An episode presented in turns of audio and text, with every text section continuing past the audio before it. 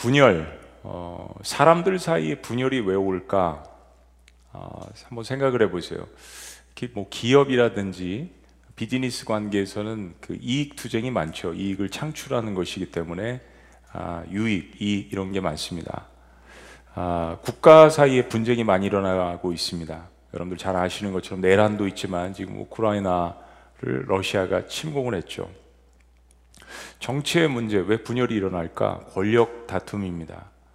아, 돈의 문제도 있습니다. 자, 세상은 분열 이런 것 때문에 일어난다라고 우리가 생각을 해볼 수 있죠. 또 한 가지, 그럼 교회는 왜 분열의 문제가 있을까요? 어, 세상과는 좀 다른 문제들이 있겠죠. 초대교회 교부였고 황금의 입을 가진 사람이다라고 불리우는 크리소스틈이라는 그런 교부가 있었습니다. 이분이 고린도전서 말씀을 묵상하면서 이런 이야기를 했습니다. 만일 질투가 사람들을 육적으로 만든다면 우리 모두는 우리의 죄 때문에 울부짖으며 베옷을 입고 죄를 뒤집어 써야 한다. 이것으로 더럽혀지지 않은 자가 과연 누구인가? 고린도 교회 여러 가지 문제들이 있지만 크리스토스톰은 이 말씀을 묵상하면서 사도 바울이 가장 먼저 이야기하는 것은 바로 어, 시기와 질투의 문제였다라고 이야기합니다. 요셉과 형들의 문제도 시기와 질투의 문제였습니다. 아버지 어, 야곱에게 사랑을 독차지하는 것 같은 아, 그 요셉을 향하여서 형들은 시기와 질투 심히 부릴 듯 일어났습니다. 어떻게 그 동생을 그렇게 그렇죠? 죽이려고 하고 노예로 팔고 있을 수가 없는 일이잖아요. 그 시기와 질투심 때문에 마음에 눈이 멀어졌습니다. 어, 사울과 다윗의 문제도 마찬가지죠. 어, 다윗을 사울 왕이 좋아했잖아요. 천과해 하지 않았습니까? 그런데 에, 다윗이 죽인 자는 만만이로다라는 이 소리를 듣고 사울은 마음 가운데 내재 있었던 시기와 질투심이 일어났습니다. 하나님에 대한 죄를 범한 천사, 하나님과 같이 되고자 하는 마음을 가졌던 아담과 하와, 이게 다 시기심입니다. 성경에 등장하는 수많은 그 여인들이 있죠. 어, 그 여인들의 문제, 특별히 창세기에 많이 등장하는데 시기와 질투심의 문제들이 주를 이루고 있습니다. 여러분 시기와 질투심이 아무것도 아닌 것 같지만 이 시기와 질투심이 무서운 이유는 이게 일단 한번 우리의 마음 가운데 자리를 잡게 되면 사물과 사건을 정상적으로 판단하기가 어렵기 때문입니다. 우리의 모든 기능을 마비시켜 버리고 가리우고 생각지 못하게 합니다. 정말 똑똑하고 정상적인 사람인 것 같은데 왜 그런 바보 같은 결정을 하고 바보 같은 말을 하고 행동을 할까? 시기와 질투심 이라는 이 주제는 참 인간이 감당하기 힘든 주제라고 생각합니다. 일반적으로 승부욕이 굉장히 강한 사람이 질투심이 많다라고 생각을 하시죠? 그렇습니다. 그러나 내성적인 사람도 예외는 아닙니다. 승부욕이 강한 사람은 이걸 밖으로 드러내지만 내성적인 사람은 어떻게 해요? 이것을 안에서 계속 드러나지 않는 가운데 삭히는 과정 가운데 이게 마음에 또한 쓴뿌리가 될 수 있는 것입니다. 근데 크리스토 소스톰이 말한 대로 모든 사람이 이 문제를 안고서 여기서 깨끗하거나 자유로울 사람이 없다라는 이야기입니다. 설교를 하고 있는 저 역시도 예외일 수 없습니다. 우리 인간은 모든 사람은 시기와 이 질투의 문제를 갖고 있다라는 거예요. 어, 나와 관계가 먼 사람이 성공을 했다 어디서 멀리 소식이 들려오면 좋다라고 이야기할 수 있지만 그러나 가장 가까운 사람들의 성공에 대해서는 박수 쳐주는 일이 참 힘든 일인 것은 우리의 마음 가운데 이 시기와 질투라는 문제가 얼마나 어려운 일인가를 생각하게 합니다. 우리는 그리스도인으로서 마음에 이런 일이 일어날 때마다 낙담을 합니다. 내가 왜 이러지? 내가 과연 온전하게 성장할 수 있는 그리스도인이 맞나? 근데 하나님께서는 우리가 성장하기를 원하세요. 그리고 성장할 수 있는 필요한 모든 것들을 다 제공해 주시기를 너무나도 열망하고 간절히 원하시는 저는 그 단어가 참 좋아요. 하나님의 자신감. 자녀들을 향한 하나님의 사람들을 향한 이 하나님의 근거 없는 자신감은 아니잖아요. 우리는 참 우리 스스로를 볼 때 이런 면 때문에 낙담하고 가기 싫고 멈추고 싶고 포기하고 싶고 옛날 생활로 뒤돌아가고 싶고 한데 하나님은 자신감을 갖고 계세요. 내 아들의 장성한 분량에 이르기까지 자라가라. 그분은 우리가 성장하기를 원하십니다. 그리고 성장하는데 필요한 모든 것들을 다 제공해 주기를 원하세요. 자, 그러면 우리가 온전히 하나님의 사람으로서 성장하기 위한 어떤 비결이라는 게 있을까요? 비결. 오늘 본문은 고린도 교회 성도들에게 하나님께서 사도 바울을 통해서 사실은 책망도 하고 또 훈계도 하는 그런 말씀인데 이 말씀 가운데서 우리가 영적으로 성장하는 데 있어서 배울 수 있는 아주 중요한 교훈이 적어도 세 가지가 있다라고 생각합니다. 오늘은 제가 세 가지가 보였어요. 자, 첫째, 영적으로 성장하기 위해서 첫째는 어린아이의 일을 버리라는 것입니다. 한번 따라해 보시죠. 어린아이의 일을 버려라. 네, 오늘 보니까 수지에만도 쭉 보니까 한 10명 우리 어린아이들이 와서 있네요. 네, 그런 어린아이의 일은 아니라는 거 한번 잘 생각해 보세요. 자, 1절 말씀. 다 같이 한번 읽습니다. 시작. 형제 여러분, 나는 여러분에게 영적인 사람을 대하듯이 말할 수가 없어서 세속적인 사람, 그 그리스도 안에서 어린아이를 대하듯 말합니다. 성령의 사람에 대해서 이야기를 하다 다시 이제 고린도교 본질적인 문제, 심각한 이 분열의 문제에 대해서 사도 바울이 이야기를 합니다. 그럼 사도 바울이 충고를 한 거예요. 이 사도 바울의 충고를 들어보면 참 너무 마음이 아픕니다. 고린도 교회를 대하면서 어린아이 대하듯 했다. 헬라 문명, 헬라 지식에 있었던 사람들이 예수를 믿고 교회에 들어왔다고는 하나 여전히 그 잣대를 가지고 하나님 말씀을 판단하려고 하고 여전히 그 지식이 성경보다는 더 우월하다는 생각까지 가진 지금 시대에도 자유주의 기독교인 자유주의 사상이 있지만 당시에도 예외는 아니었습니다. 그리고 자기 스스로 높아진 사람들 거기에 플러스 야 이거는 금상첨화다 하나님의 지식까지 세상의 지식과 더불어서 하나님의 지식까지 해서 자기 스스로 높아진 사람들이 모든 것을 판단하고 분별하고 있었습니다. 거기에 또 한 가지 아볼로처럼 지식이 풍부한 리더한테 배웠으니까 이제 내 수준도 그 정도라고 생각해서 내 수준도 아볼로의 수준이야 풍성할 것이라고 생각을 하고 자화자찬을 하는 그런 사람들에게 사도 바울이 탁 찬물을 끼얹는 거예요. 내가 당신들을 대할 때 어린아이를 대하듯이 대했습니다. 참 목회하기 힘든 상황입니다. 과연 21세기에 이런 이야기를 할 수 있을까? 사도 바울이 하나님의 말씀을 담아서 그렇게 이야기를 합니다. 신령한 자들, 영에 속해서 하나님의 말씀을 받고 성장하는 사람들이 아니라 문의는 기독교인인데 주님을 믿는다고는 하지만 아직도 세상에 속했기 때문에 어린아이와 같이 대했다라고 이야기합니다. 가히 충격적인 이야기예요. 자, 2절 말씀 한 수를 더 뜹니다. 다 같이 시작. 내가 여러분에게 젖을 먹이고 단단한 음식을 먹이지 않았습니다. 이것은 여러분이 그것을 소화시킬 능력이 없었기 때문입니다. 여러분은 지금도 마찬가지입니다. 그냥 막 마음을 후벼 파요. 막 찔릅니다. 사실 고린도 교인 다는 아니죠. 근데 지금 영적인 어떤 고린도 교회 상태 또 일부 교인들의 상태 바울이 그동안 양육하고 말씀을 전했던 것들은 젖으로 먹이는 수준이었는데 그 이유가 고린도 교인들이 영적으로 수준 있는 말씀을 감당을 못할 것을 알았기 때문이라고 이야기합니다. 근데 지금도 그렇다라고 이야기합니다. 여러분 성숙한 사람과 어린아이의 차이가 무엇일까요? 이 자리에 나온 어린아이들은 다 성숙한 어린아이들인 것 같아요. 네. 7살 지난주에 리안가 쓴그 요약한 7살 아이가 요약한 걸 보고 너무 충격을 받았습니다. 야, 이거 7살 아이가 이렇게 할 정도면 어른들은 어때야 될까? 라는 그런 생각이 참 많이 여러분들도 드셨을 거예요. 어린아이와 성숙한 사람의 특별히 육신의 음식을 먹는 차이가 뭘까요? 어린아이들은 특별히 젖먹이들은 부드러운 걸 먹어야 합니다.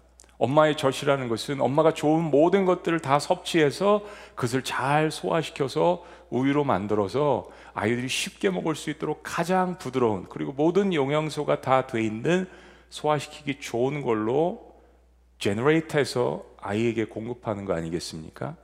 어린 아이입니다. 저도 어렸을 때 아이들이 너무 예쁘니까 아이들한테 음식을 씹어가지고 이렇게 입에서 뭐 이게 의학적으로는 안 좋은 거죠. 근데 잘 모르고 아이들한테 그렇게 먹여줬던 기억이 납니다. 이래봬도 제가 부드러운 남자입니다. 막 씹어서 추잉해가지고 아이들한테 좀 딱딱한 게 있으면 입에서 막 먹여주고 새들이 그러잖아요. 동물들이 그러잖아요. 반면 성숙한 사람은 영양분을 위해서 골고루 섭취를 해야 하는데 골고루 섭취를 하는 음식물들 가운데는 딱딱한 것들이 덜어 있습니다. 입맛에 쓴 것들도 있습니다. 우리말 속담에 그렇잖아요. 입에 쓴 것이 몸에 좋은 것이다.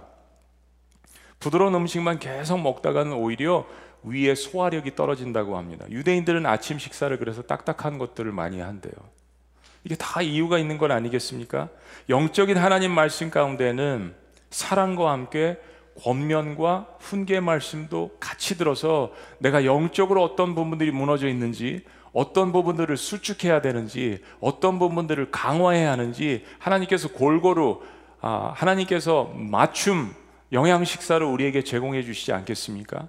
그러나 그것을 선택하는 내가 계속해서 내 입맛에 맞는 것만 먹으려고 하고 귀에 들리는 것만 들으려고 하고 내가 받을 수 있는 것만 받으려고 한다면 여러분 그 사람의 영적 상태가 어떻게 되겠습니까? 지금 사도 바울은 그런 이야기를 하는 것입니다.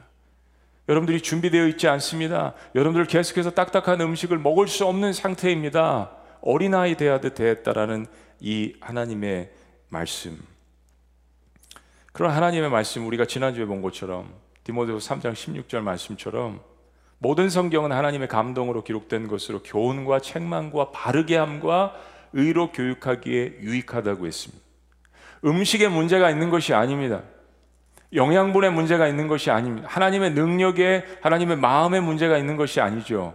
그것을 받아 먹는 우리에게 문제가 있다는 것입니다. 그게 영적 어린아이의 상태라는 것입니다. 아이들의 행동의 또 한 가지 큰 특징은 이거죠. 나 자신만 알아달라는 것입니다. 나, 나, 나. 첫째도 나, 둘째도 나, 나, 나. 다른 아이, 아이들에게 엄마나 아빠가 관심을 갖지 못하게 하는 게 아이들의 특성이죠. 시기와 질투심이 가장 많은 때입니다. 우리 시대 저명한 정신 분석학자인 지그문트 프로이드가 이런 단어를 쓴 적이 있습니다. 유아기 퇴행. 어른의 모습을 하고 있지만 여전히 어른 어린아이의 모습을 갖고 있을 뿐더러 시간이 지남에 따라서 어른이지만 오히려 더 퇴보되는 어린아이의 모습을 갖고 있는 유아기 퇴행이라는 말을 만들어냈습니다. 마찬가지로 영적 유아기 퇴행이 있다라는 것입니다. 성숙하게 자라나는 그리스도인이 되어야 함에도 불구하고 예수님을 믿고도 과거의 생활로 다시 돌아가서 전보다 더 유치한 말을 하고 유치한 행동을 하고 유치한 결정을 하고 유치한 가치관을 갖는다면 여러분 하나님께서 얼마나 슬퍼하시겠어요? 사도 바울이 바보로 그들을 먹이지 못한 구체적인 이유를 이렇게 이야기합니다. 3절 말씀 다 같이요. 시작. 아직도 여러분은 세상 사람들처럼 살고 있습니다. 여러분 가운데 시기와 다툼이 있는데 어찌 육적인 세상 사람들처럼 행동하는 것이 아니라고 할 수 있겠습니까? 그렇습니다. 바로 시기와 질투심의 문제입니다. 그리고 이 시기심과 질투심의 문제는 어떤 결과를 만들어냅니까? 4절 말씀. 다 같이 시작. 여러분 가운데 어떤 사람은 나는 바울파다, 또 어떤 사람은 나는 아볼로파다 하고 말한다니 여러분이 세상 사람과 다를 게 무엇입니까? 뭐가 과연 세상 사람들과 다르다라는 이야기입니까? 시기와 질투심은요, 어린아이와 비교한 것처럼 나의 기준을 세우기 때문에 일어나는 겁니다. 모든 것을 판단하는 기준이 나이기 때문에 일어나는 겁니다. 그게 어린아이의 일입니다. 고린도 교회에 있는 이 시기와 질투심은 결국 많은 분파들을 만들어냈습니다. 아볼로파, 바울파, 베드로파, 심지어 그리스도파. 음, 자기 입맛에 맞는 대로 기준을 세우고 모든 가치 판단을 자기에게 둠으로 인해서 마음에 들면 내 파, 마음에 들지 않으면 다른 파, 이 분파들을 통해서 서로 다른 목소리를 내기 시작했습니다. 교회 주인이 하나님이시라고 볼 때 그런 이야기를 하나님께서 들으시면 얼마나 마음이 아프시겠어요? 우리가 사실 그렇게 감정이입을 안 해서 그렇지 지금 이 교회를 보고 계시는 우리 하나의 몸으로 연결돼 있는데 만약에 그렇게 다 이건 내 팔이야 그러고 잘라 나가려고 하고 이건 내 다리야라고 그렇게 하려고 할 때 그 몸의 주인이신 하나님은 얼마나 큰 고통을 느끼시겠느냐. 정말 우리가 하나님의 심정으로 감정이입을 해본다면 우리 부모된 심정으로서 자녀들 사이에 일어나는 그 문제들을 바라보면서 아픈 그 심정을 조금만 하나님의 마음으로 감정이입을 해본다면 우린 금방 느낄 수 있겠죠. 바울이 계속 이야기합니다. 5절 말씀. 다 같이 시작. 그렇다면 아볼로는 무엇이며 바울은 무엇입니까? 우리는 주님이 시키신 대로 여러분을 믿게 한 종들에 지나지 않습니다. 그래서 사도 바울이에요. 그래서 하나님께서 사도 바울을 사랑하신 겁니다. 사역자들의 역할은 하나님의 말씀을 전하는 도구입니다. 그들이 하나님이 아니죠. 그리고 고린도 교인들은 그들을 통해서 예수님을 믿게 됐습니다. 이것은 하나님의 특별한 섭리입니다. 그들은 사역도 각자가 받은 은사대로, 조금씩 달랐습니다. 저희 지구촌 교회를 보더라도 수많은 사역자 또 교육자 우리 목사님들 전도사님들이 계신데 다 자기가 갖고 있는 달란트와 장기가 조금씩 다르잖아요. 은사는 다릅니다. 그러나 한 분이신 하나님의 그 부르심을 받아서 지구촌 교회 공동체라는 이 아름다운 공동체를 서로가 한 마음으로 섬기지 않습니까? 우리는 하나님의 은혜로 주의 노예에서 하나님의 종이 된 사람들입니다. 종은 자신의 생각보다 주인의 생각을 우선순위로 하죠. 어떻게 하면 주인의 말씀대로 주인을 섬기고 다른 사람들을 섬길까 하는 것이 종의 자세입니다. 예수님께서 정말 그분 자신만 생각하셨다면 1분도 안 되셔서 십자가에서 내려오셨을 거예요. 아니, 올라갈 생각도 안 하셨을 것입니다. 빌리보서 2장의 말씀대로 정말 종의 자세뿐만이 아니라 종보다 더 못한 취급을 받으시면서 우리를 위해서 십자가에 돌아가셨는데 우리는 그분을 주인으로 삼은 또 다른 종이죠.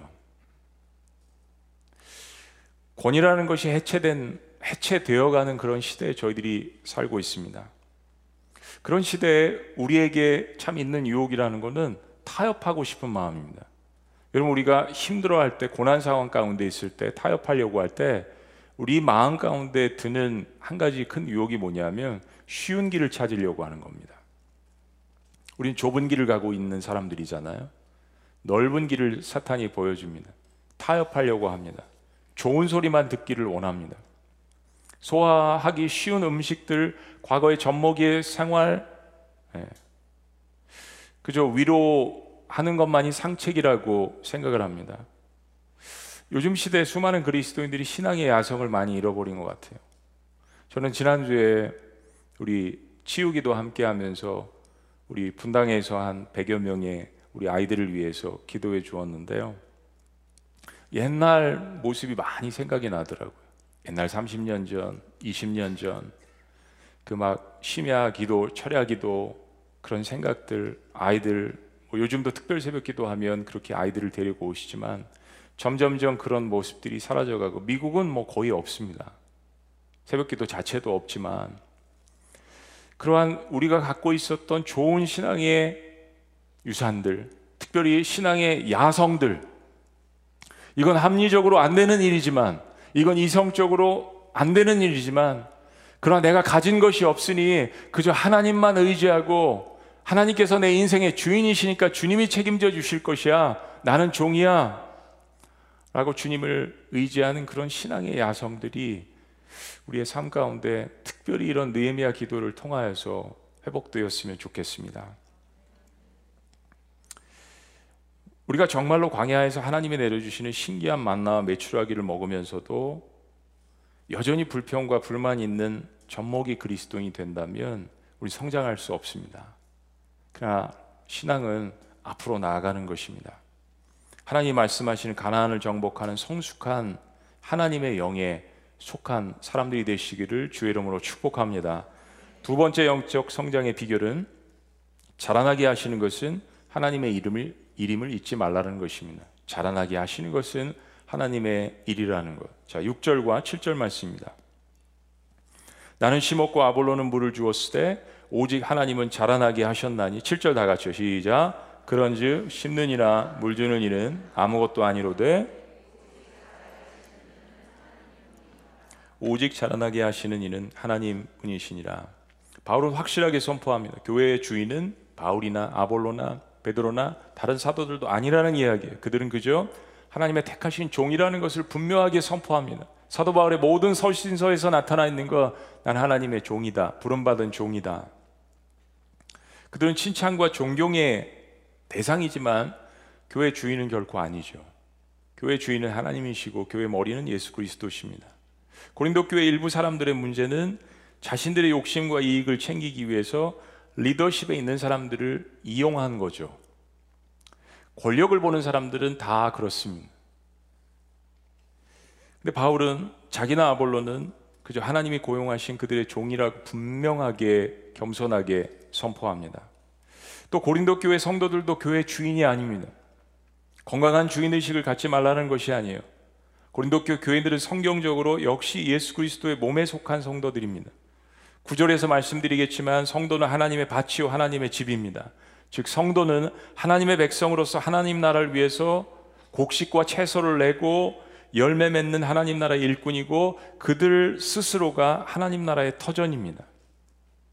오늘 우리를 성장하게 하시고 자라나게 하시는 것은 하나님의 고유의 사역이라는 거예요.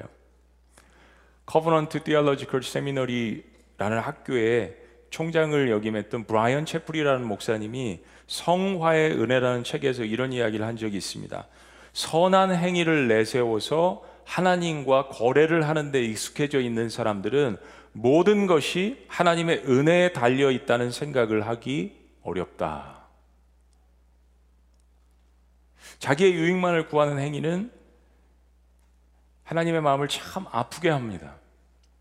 사람들과의 관계를 통해서도 자기의 유익만을 구하려는 태도가 관계를 성숙하게 만들지 못하죠. 계속 관계가 무너지고 깨집니다. 나만을 생각하니까요. 나의 유익만을 생각하니까요. 그런 관계는 피곤하고 성장하지 않습니다. 또 다른 사람을 찾아 나서는 거예요. 또 다른 환경을 찾아 나섭니다. 근데 내가 바뀌지 않고 내가 성장하지 않는 한 내가 계속해서 젖먹이에 머무는 한 그 관계는 성장할 수 없게 되는 것이죠. 오히려 퇴보합니다. 모든 열매와 성장은 하나님의 은혜 가운데 우리를 사랑하셔서 하나님의 전폭적인 은혜 가운데 우리에게 주시는 것입니다. 그러니까 내가 선한 행위 때문에 내가 자라난다는 생각을 버릴 때 성장의 첫걸음이 되는 것입니다. 오직 자라나게 하시는 분은 하나님이시라는 거 신비로운 일입니다. 오직 나의 고백은 내가 이렇게 부족한데 어떻게 하나님께서 부어주시는 은혜가 이렇게 클 수 있을까? 우리도 성장을 위해서 노력해야죠. 저 여러분들은 끊임없이 성장을 위해서 최선을 다합니다. 그러나 여러분, 농부의 일과 그리고 창조주 하나님의 일을 구분하실 줄 알아야 합니다. 농부도 최선을 다해서 씨를 뿌리고 열망을 갖고 간절히 바라고 걸음을 주고 하죠. 그러나 예수님께서 비유에서도 말씀해 주셨지만 농부가 물과 비를 주되 그 어떻게 된 일을 알지 못한다고 했습니다. 자고 일어나면 어느덧 성장해 있는 것입니다. 그 자고 일어나는 사이에 여러분의 눈물의 씨앗을 자라나게 하시는 분은 하나님 아버지시라는 이 사실, 여기에 대한 신뢰가 있어야 영적으로 성장할 수 있게 되는 것입니다. 내가 할 수 있는 일과 하나님께서 하시는 일을 구분하는 것 영적 성장에 있어서 너무나도 중요한 일입니다. 자라나게 하시는 분은 하나님이시라는 것. 자, 마지막 세 번째 영적 성장의 비결은요. 함께 자라가는 것이 교회 공동체임을 늘 기억하는 것입니다. 함께 자라가는 것이 교회 공동체임을 늘 기억하는 것. 여러분, 기독교 공동체와 세상 공동체가 다른 점이 있어야죠. 사도 바울은 그것을 지금 책망하고 있지 않습니까? 그렇게 살려면, 그렇게 행동하려면 세상과 다를 것이 무엇이 있습니까? 왜 예수님께서 우리를 위해서 십자가에 돌아가셨습니까? 그 얘기를 하는 것입니다. 자, 앞에 말씀드린 것과 지금 하나의 연관된 질문이 있는데요. 그럼 인간으로서 우리가 그런 생각이 들 때가 있습니다. 내가 종이면, 내가 종이면 나는 소모품에 불과한가? 전에 그런 설교를 한 적이 있습니다. 제목이 나는 하나님의 소모품이고 싶다. 예. 제가 그런 심정으로 설교 제목과 본문을 그렇게 설교를 한 적이 있습니다. 나는 하나님의 소모품이고 싶다. 대부분의 사람들이 은혜를 받았지만, 그러나 그 중에 몇몇 청년들은 질문을 했습니다. 목사님, 그럼 내가 소모품이면 내 삶은 뭐가 되냐고. 여러분, 우리 그런 질문을 당연히 가질 수 있습니다. 마땅히 우리의 헌신이나 봉사나 혹은 일들 쓰다 버리는 일회용 접시 같은 그런 도구로 바라보아야 할까요? 우리 마땅으로 마땅히 종으로서 하나님 앞에 그렇게 고백을 합니다. 주님 저는 그저 부족한 무익한 종입니다. 부족한 종입니다. 말씀하시는 것에 순종했을 뿐이에요. 그저 주님께서 물을 주셨습니다. 주님께서 햇볕을 주셨어요. 제가 한 일은 씨를 뿌린 거예요. 그러나 자라나게 하시는 분은 하나님 아버지십니다. 그러면 우리는 뭐 도구도 아니고 그냥 쓸모없는 그러한 것에 불과한 것인가요? 자, 8절 말씀 봅시다. 8절. 다 같이 시작. 심는 사람과 물을 주는 사람은 하나이며 각자 자기가 일한 대로 상을 받을 것입니다. 아하. 한 가지 분명한 것은 하나님을 사랑하며 충성된 종들에게 상이 있다라고 말씀하시는 것입니다. 이러한 것에 대한 대가가 있다는 것은 예수님께서도 여러 번 복음서에서 이야기하셨죠. 일꾼은 여럿이고 맡은 바 일도 조금씩 다르지만 그들은 하나의 목적을 가지고 일하는데 하나님은 분명 그 일꾼들에게 상을 주신다라고 약속하십니다. 여러분 영적 성장에 있어서 상급론은 너무 중요합니다. 우리는 사실은 하나님께서 우리에게 조건 없는 은혜를 주신 것에 감사해서 우리가 일을 하지만 그것에서 끝나는 것이 아니라 하나님을 사랑하고 충성스럽게 사랑해서 일을 하는 그 일꾼들에게 하나님께서 분명한 상급을 주신다라고 우리에게 이야기해 주셨어요. 하나님이 주시는 상급을 바라볼 때 우리의 삶 가운데 인내를 가질 수도 있고요. 마음의 space가 어려울 때도 넓어질 수 있고요. 그리고 우리의 목표를 잘 마무리할 수 있습니다. 영적 성장에 있어서 상급론은 너무나도 중요합니다. 상 주시는 이심을 바라보아야 할지니라 히브리서 말씀을 우리는 기억해야 합니다. 표대를 향해서 나아가는 하나님의 사람들에게 하나님께서 살아계신 것과 그가 자기를 찾는 자들에게 상 주시는 이심을 믿어야 할지니라 이 말씀은 우리들에게 너무나도 중요합니다. 하나님은 하나님 저는 하나님의 소모품이고 싶어요라는 것은 우리 측에서의 고백이지 하나님은 한 번도 우리를 소모품으로 바라보신 적이 없습니다. 그건 우리의 겸손한 고백이에요. 또 한 가지 중요한 것은 이 모든 하나님의 충성된 일꾼들이 서로가 경쟁자가 아니라 동역자로 살아가야 한다는 것입니다. 자, 마지막 구절 말씀. 다 같이 읽습니다. 시작. 우리는 하나님의 일을 하는 동역자들이요. 여러분은 하나님의 밭이며 건물입니다. 한번 따라해 보십니다. 하나님의 동역자. 동역자라는 이 말 너무 중요한 이야기입니다.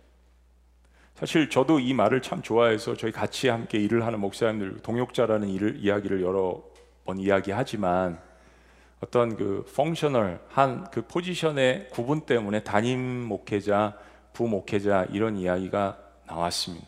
그럼 우리는 근본적으로 타이틀에 상관없이 다 같은 하나님의 종이요 하나님의 부름을 받은 동역자라는 이 단어가 원래는 맞는 단어죠. 한 하나님을 바라보면서 그 한 분이신 하나님의 부르심을 받고 같은 비전을 가지고 같은 교회에서 같은 사역을 하는 팀 사역자들입니다. 동시에 바울은 고린도 교회 교인들을 향해서 너희는 하나님의 밭이요 하나님의 집이라는 이야기를 또 합니다. 하나님의 밭, 즉 열매를 맺어야 하는 것입니다. 성장이 있어야 된다는 것이죠. 하나님의 밭. 또 한 가지의 비유는 하나님의 집입니다. 이 집은 단순한 비, 건물이 아니라 살아 움직이는 그리스도의 몸의 지체들이 모여서 함께 세워져 가는 공동체를 이야기하는 것입니다. 사랑하는 여러분, 이 두 가지 단어 가운데에서 우리가 정말 잊지 말아야 되는 너무나도 중요한 한 가지의 교훈이 있습니다. 하나님의 밭, 하나님의 집, 하나님의 동역자들. 여러분 이 세 가지의 공통된 것 중에 한 가지 연결되는 단어가 있습니다. 그 단어는 뭐냐면 공동체라는 겁니다. 하나님의 집, 하나님의 밭, 그리고 동역자 여러 사람. 영적 성장의 비결 중에 가장 중요한 요소는 이겁니다.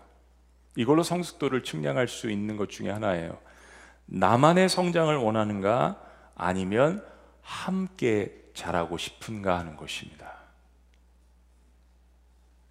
하나님께 받은 이 귀한 놀라운 사명을 감당을 하다가 쓰러진 내 전우를 보고 내 동료를 보고 내 형제를 보고 자매를 보고 일으켜서 손을 내밀어서 세워주고 싶은 마음이 있는가? 아니면 내가 저 결승전을 향해 가기 위해서 나 혼자 달려가야 하니까 짓밟아야 하는가? 모른 채 하는가? 외면해야 하는가? 이 두 가지 사실 속에서 내가 성숙한 사람인가? 아니면 어린아이의 일을 걷고 있는가를 확연하게 느낄 수 있는 거죠. 하나님은 세 가지의 단어를 주십니다. 너희는 하나님의 동역자야. 너희는 다 내 밭에 있는 사람들이야. 너희는 나의 집이야. 같이 함께 서로가 지어져 가는 가운데 있는 것이야. 공동체는 서로가 서로를 끊임없이 붙잡아 줘야 하는 거잖아요. 연결되어 있으라고 이야기했잖아요. 함께 지어져 가는 것이 하나님의 몸이며 교회 공동체라고 이야기하셨잖아요. 여러분, 스포츠 경기를 한번 생각해 보세요. 특별히 단체 경기를 여러분 한번 생각해 보세요. 한국 사람이 제일 좋아하는 스포츠가 뭐예요? 축구죠. 네. 지금 이 시간에도 수원 월드컵 경기장에서 한국 축구를 보느라 예배에 참석하지 않는 인간들이 있습니다.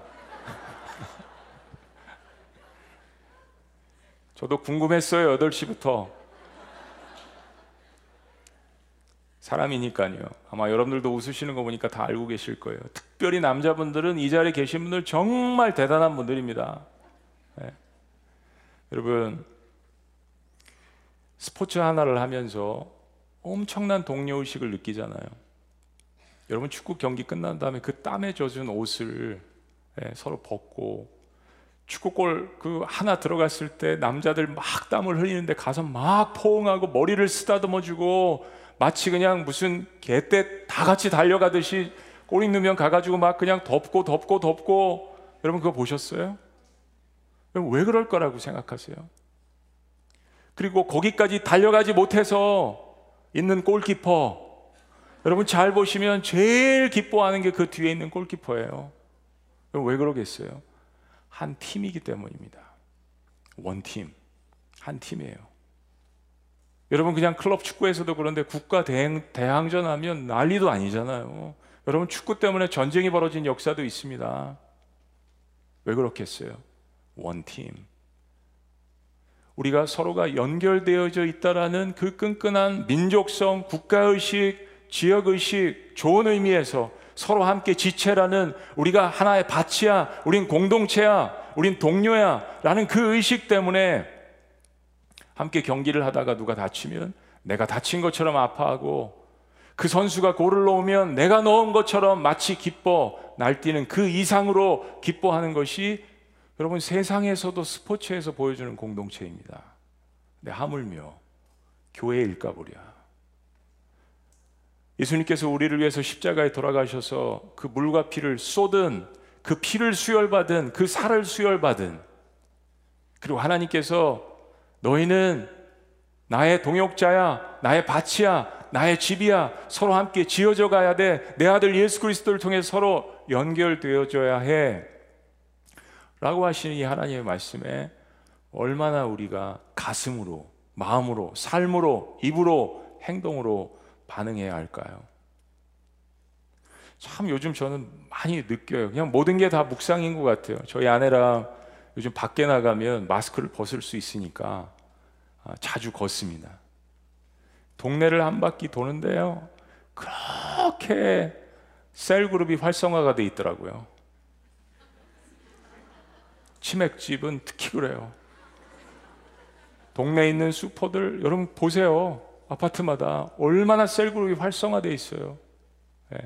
한 번은 저희 동네에 있는 치킨집 보니까 저는 항상 그런 것만 생각해요. 야, 이거 한 30평 나오는데 여기에 우리 셀 그룹이 한 몇 개를 할 수 있겠다. 의자가 몇 개인가? 항상 이런 생각만 해요. 딱 보니까 우리 교인들이라고 성도님들이라고 생각하고 딱 보니까 너무 목장 모임을 잘하고 있는 거예요. 아이들은 옆에서 딱 놀고 있고 아 이놈들이 나무가 있는데 한 세 놈이 병아리처럼 거기 딱 숨어 있더라고요 나무 사이에. 지나가는데 너희들 뭐해? 그랬더니 아 우리 엄마 아빠가 너무 잘 찾아서요 나무 숲 사이에 숨어 있는 거예요. 불과 한 3학년 4학년짜리 어른들은 모여서 셀그룹 하고 있고 아이들은 또 아이들 나름대로 놀고 있더라고요. 그들의 재료는 뭐예요? 맥주 또 치킨. 그리고 삶의 재료들을 가지고 그들은 서로 나누고 또 격려할 때도 있고 함께 애완을 가지고 눈물을 흘릴 때도 있죠. 여러분 세상에 있는 사람들도 다 셀그룹 합니다. 외롭잖아요. 고독하잖아요. 누군가는 나를 알아주기를 원하잖아요. 속하기를 원하잖아요. 인간의 속성입니다. 근데 왜 하나님께서 기독교 공동체를 세우셨냐고요.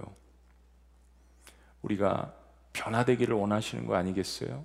성장하기를 원하는 거, 이 세상에 있는 셀그룹에서 얻지 못하는 그 기쁨과 변화와 그 성장, 예수 그리스도의 장성한 분량에 이르기까지 자라가는 그 모습을 보고 기뻐하시려고 하나님께서 우리를 통해서 영광 받으시려고 세상에는 없으나 교회에만 존재하는 거 그거 보시려고 하나님께서 교회 공동체를 만드신 것 아니겠어요? 여러분 세상에 있는 사람들도 다 하잖아요. 세상에 있는 스포츠맨들도 다 그렇게 한 마음이 되어서 서로가 서로를 support 하잖아요. 전쟁터의 한복판에서도 전우애라는 것이 있잖아요. 하물며 그리스도의 피를 나눈 사람들이 어떠해야겠는가? 저는 오늘 여러분들이 이 말씀을 붙들고 기도했으면 좋겠습니다. 저는 이거 회복해야 돼요. 이거 회복하지 않으면 교회에 소망이 없습니다. 이 땅에 소망이 없습니다. 무늬만 그리스도인들이고 교회 간판만 단 공동체일 수 있어요. 세상은 그런 공동체를 두려워하지도 않고 존중하지도 않고 따라하려고 하지도 않습니다. 왜냐하면 그들보다 못할 수 있기 때문에요. 왜 교회 공동체에 모여서 서로가 다툼이 있고 분쟁이 있고 그런 건 할 수 있지만 그러나 용서가 없고 화합이 없으면 세상에게 우리가 어떻게 그리스도를 진리라고 하나님의 아들이라고 선포할 수 있겠습니까? 오늘 하나님께서 우리에게 주신 메시지는 분명합니다. 그런 어린아이의 일을 버리라는 것입니다. 그리고 정말 잘하고 싶고 기쁨을 얻고 싶다면 하나님께서만 성장시킬 수 있는 분이라는 그 신뢰감을 갖는 것. 어떤 실망과 낙담 속에서도 하나님께서 나를 성장시킬 수 있다라는 마음. 그리고 여전히 시기와 질투심이 있을 수 있지만 그래도 같이 손을 붙들고 자라고 싶어 하는 공동체를 이끌기를 원하는 그 마음을 하나님 보시고 너희는 나의 동역자야. 너희는 나의 밭이야. 너희는 나의 함께 지어져 가는 집이야. 라고 우리를 격려하시고 이끌어 가신다는 사실입니다. 우리 지구촌 교회가 고린도전서 말씀을 통해서 더욱더 한 단계 성숙하는 그리고 어린아이를 버리고 그 목표를 가지고 다 함께 서로의 손을 붙들고 성령 안에서 나아갈 때 이전에 없었던 하나님께서 이 시대에만 부어주시는 그러한 놀라운 성장의 역사와 충만의 역사와 부흥의 역사가 우리 안에 있기를 주의 이름으로 축복합니다. 기도하시겠습니다.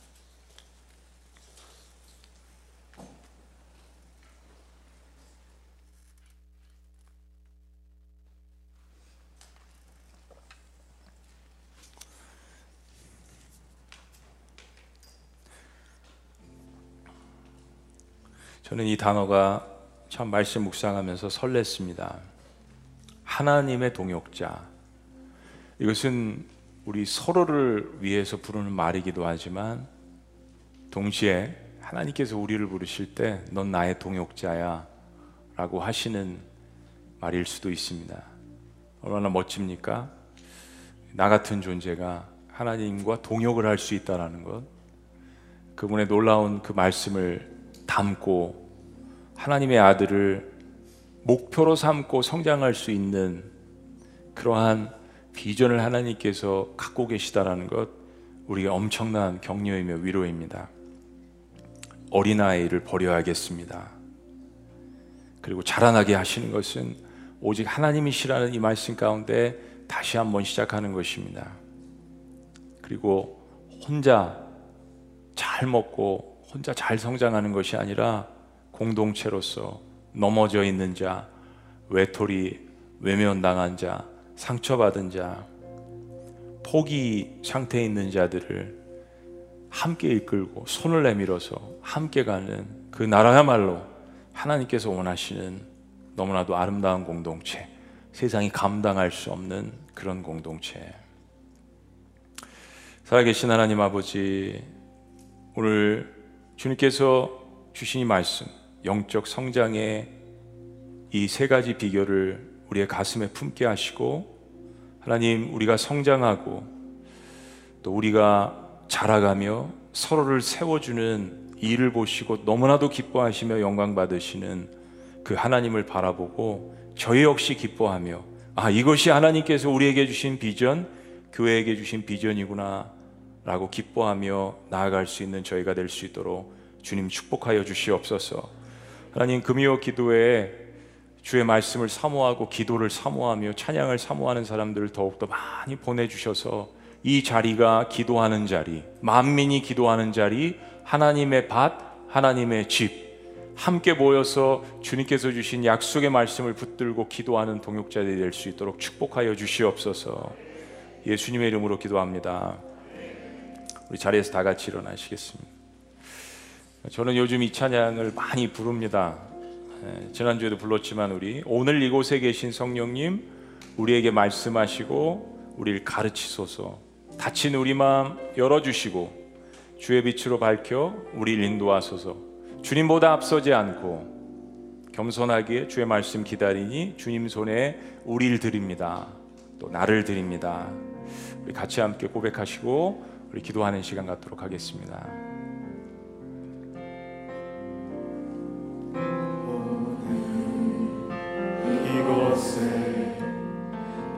계신 성령님 우리에게 말씀하시고 우리 가르치소서. 다친 우리 마 열어주시고 주의 빛으로 밝혀 우리 인도하소서 주님보다 앞서지 않겠습니다. 앞서지 않고 겸손하게 겸손하게 주님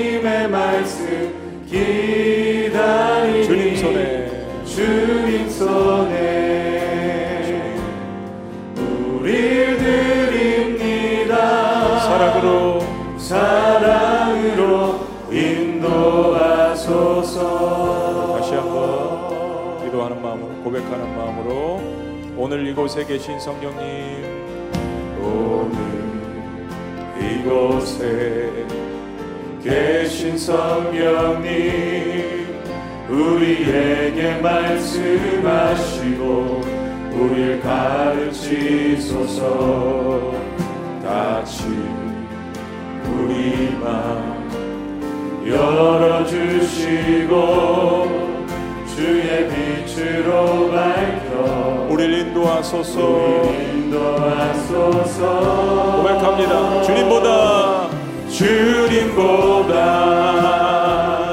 앞서지 않고 겸손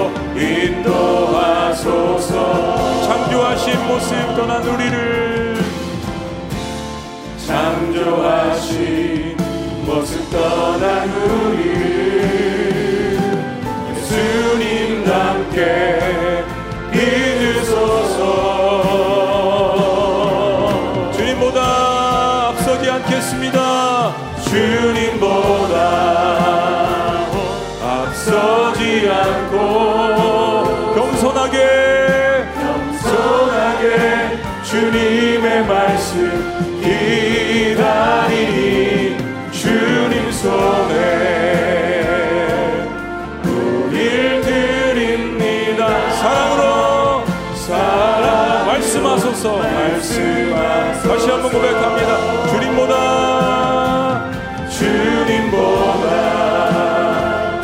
앞서지 않고 주님 주님의 말씀 기다리 주님 손에 맡기겠습니다. 우리를 자라게 하여 주옵소서. 성장케 하여 주시옵소서. 치료하여 주시옵소서. 빚어가 주시옵소서. 다시 한번 믿음으로 고백합니다. 주님보다 주님보다 앞서지 않고 겸손하게 주님의 말씀 기다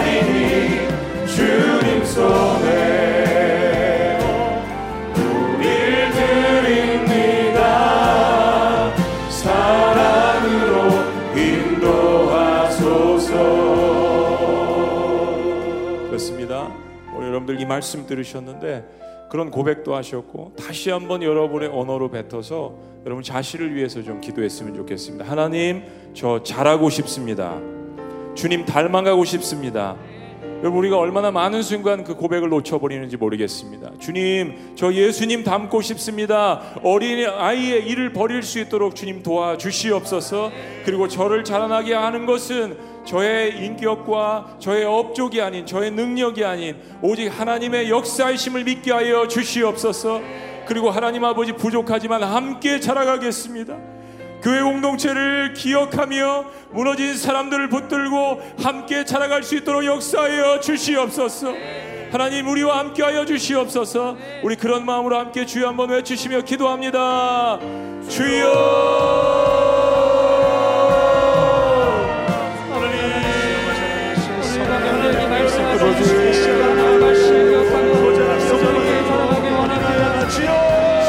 혼자가지 않겠습니다. 주님보다 앞서가지 않겠습니다.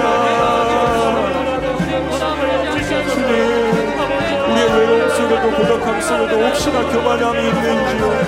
하나님 함께 가라고 공동체를 주셨다면 함께 울게 하시고 함께 웃게 하여 주시옵소서. 하나님 우리의 어린아이 일들을 보게 하시고 회개케 할 수 있는 기회를 주셨으니 주님 앞에 내모이며 회개할 때 어린아이들을 버리게 하여 주시고 주님께서 주시는 하나님 딱딱한 말씀이지만 그 말씀 속에 들어있는 능력을 보게 하여 주시옵소서. 하나님의 거룩의 역사와 사랑의 역사를 볼 수 있도록 주여 인도하여 주시옵소서. 주님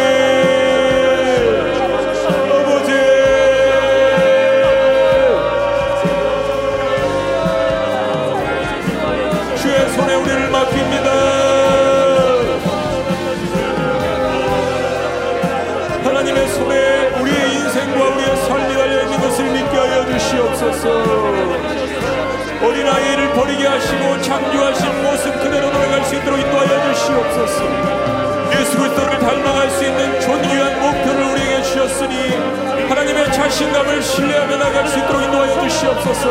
내가 아니요 내 속에 살아계신 예수 그리스도를 신뢰할 수 있도록 인도하여 주시옵소서. 주님 우리의 닫힌 마음을 열어주시옵소서 나아갈 수 있도록 인도하여 주시옵소서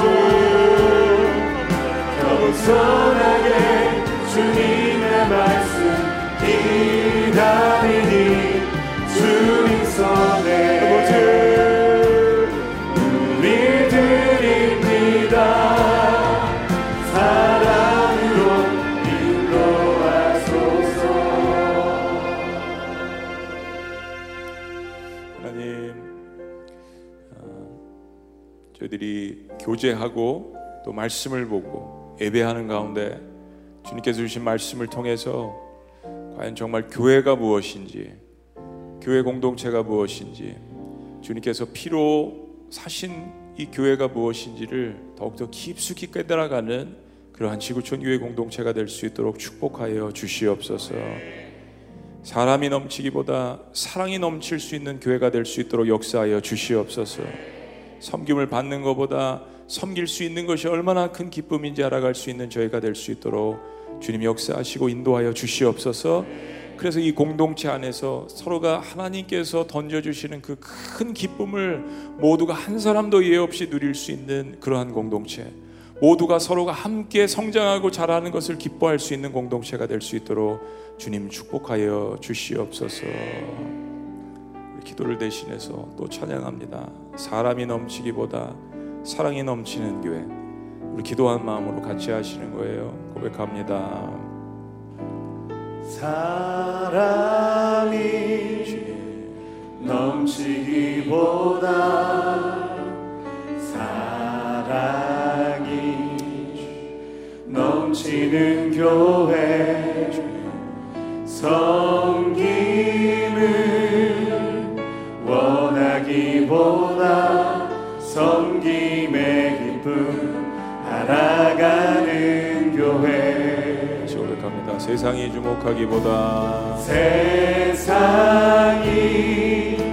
주목하기보다 주님이 주목하는 교회. 주님이 주목하는 교회 화려한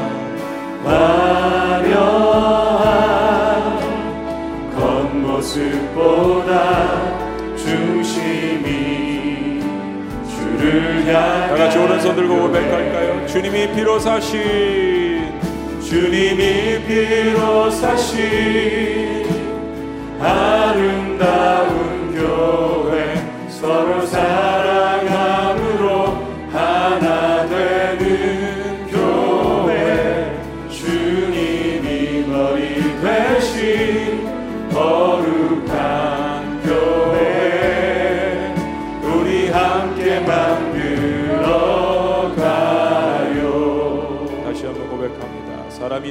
보다 사랑이 넘치는 교회.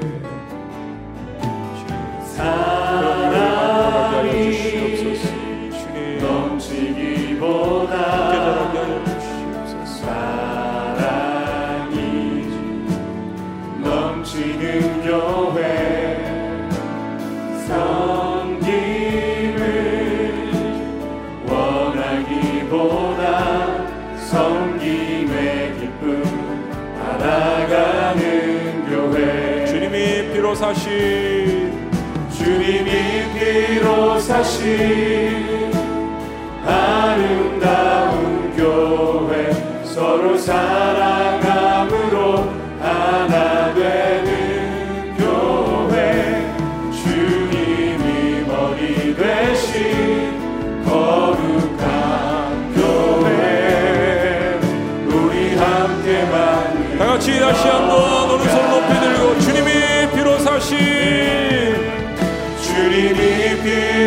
사신 아름다운 교회 서로 사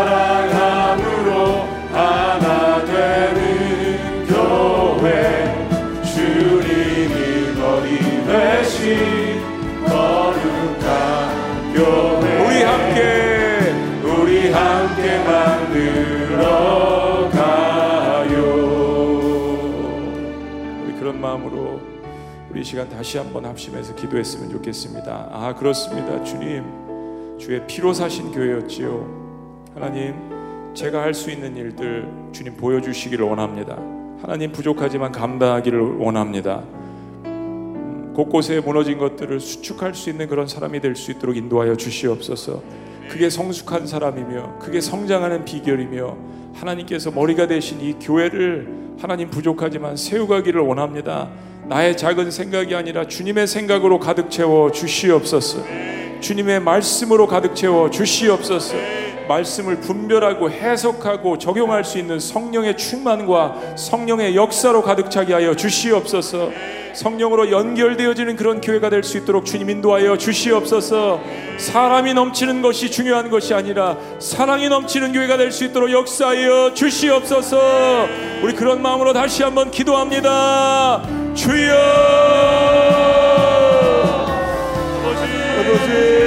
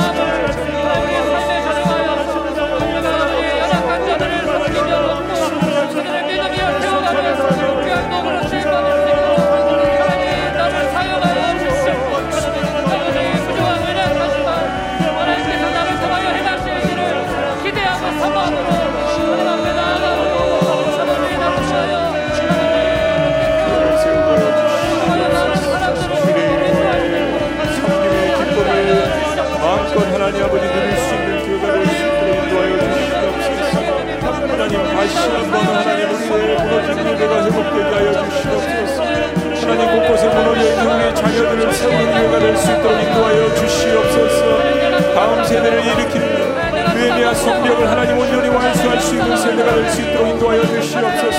기도의 눈물이 있게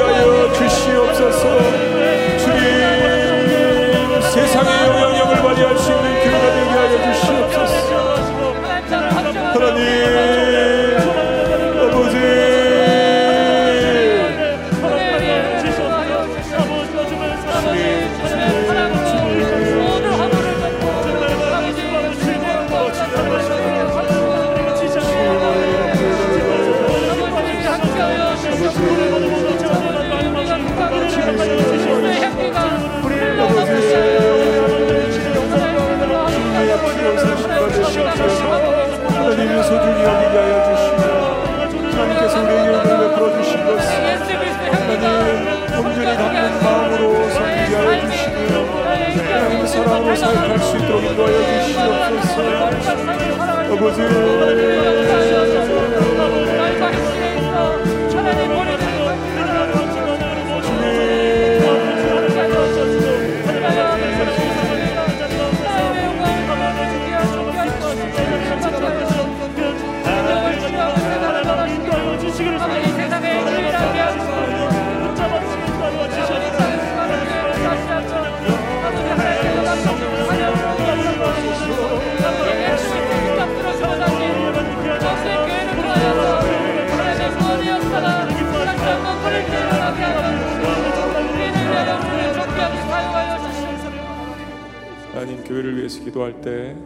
지난주에 특별히 환우들을 위해서 기도했던 것처럼 하나님 아파하고 신음하- 신음하는 그 형제 자매들을 위해서 그것이 내가 될 수도 있고 하나님 그런 마음으로 계속해서 기도할 때 하나님께서 허락해 주시는 놀라운 치유와 회복을 경험하는 또한 교회 공동체가 될 수 있도록 역사하여 주시옵소서. 많은 기적들도 보기를 원합니다. 우리의 무너져 있던 마음들이 하나가 되게 하시고 하나님의 말씀을 통해서 기적의 역사를 바라보고 갈망하고 경험하는 그런 교회 공동체 될 수 있도록 인도하여 주시옵소서. 세상이 할 수 없기 때문에 세상에서 보지 못하는 일들을 경험하기 위해서 상처받은 영혼들이 교회로 와서 영과 육이 치유받는 놀라운 역사들이 있는 그런 교회 공동체가 될 수 있도록 인도하여 주시옵소서. 오늘 계속해서 하나님 앞에 개인의 기도 제목들을 올려드립니다. 저들의 소중한 눈물의 기도의 제목들, 하나님을 갈망하는 마음들, 거룩한 마음들, 성장하기를 원하는 마음들, 또한 회개하는 마음들, 어린아이들을 버리기를 원하는 마음들, 그러한 기도 제목들을 주님 앞에 개인적으로 올려드릴 때, 가정을 위해서 기도할 때, 오늘 하나님께서 함께하여 주시옵소서. 주님.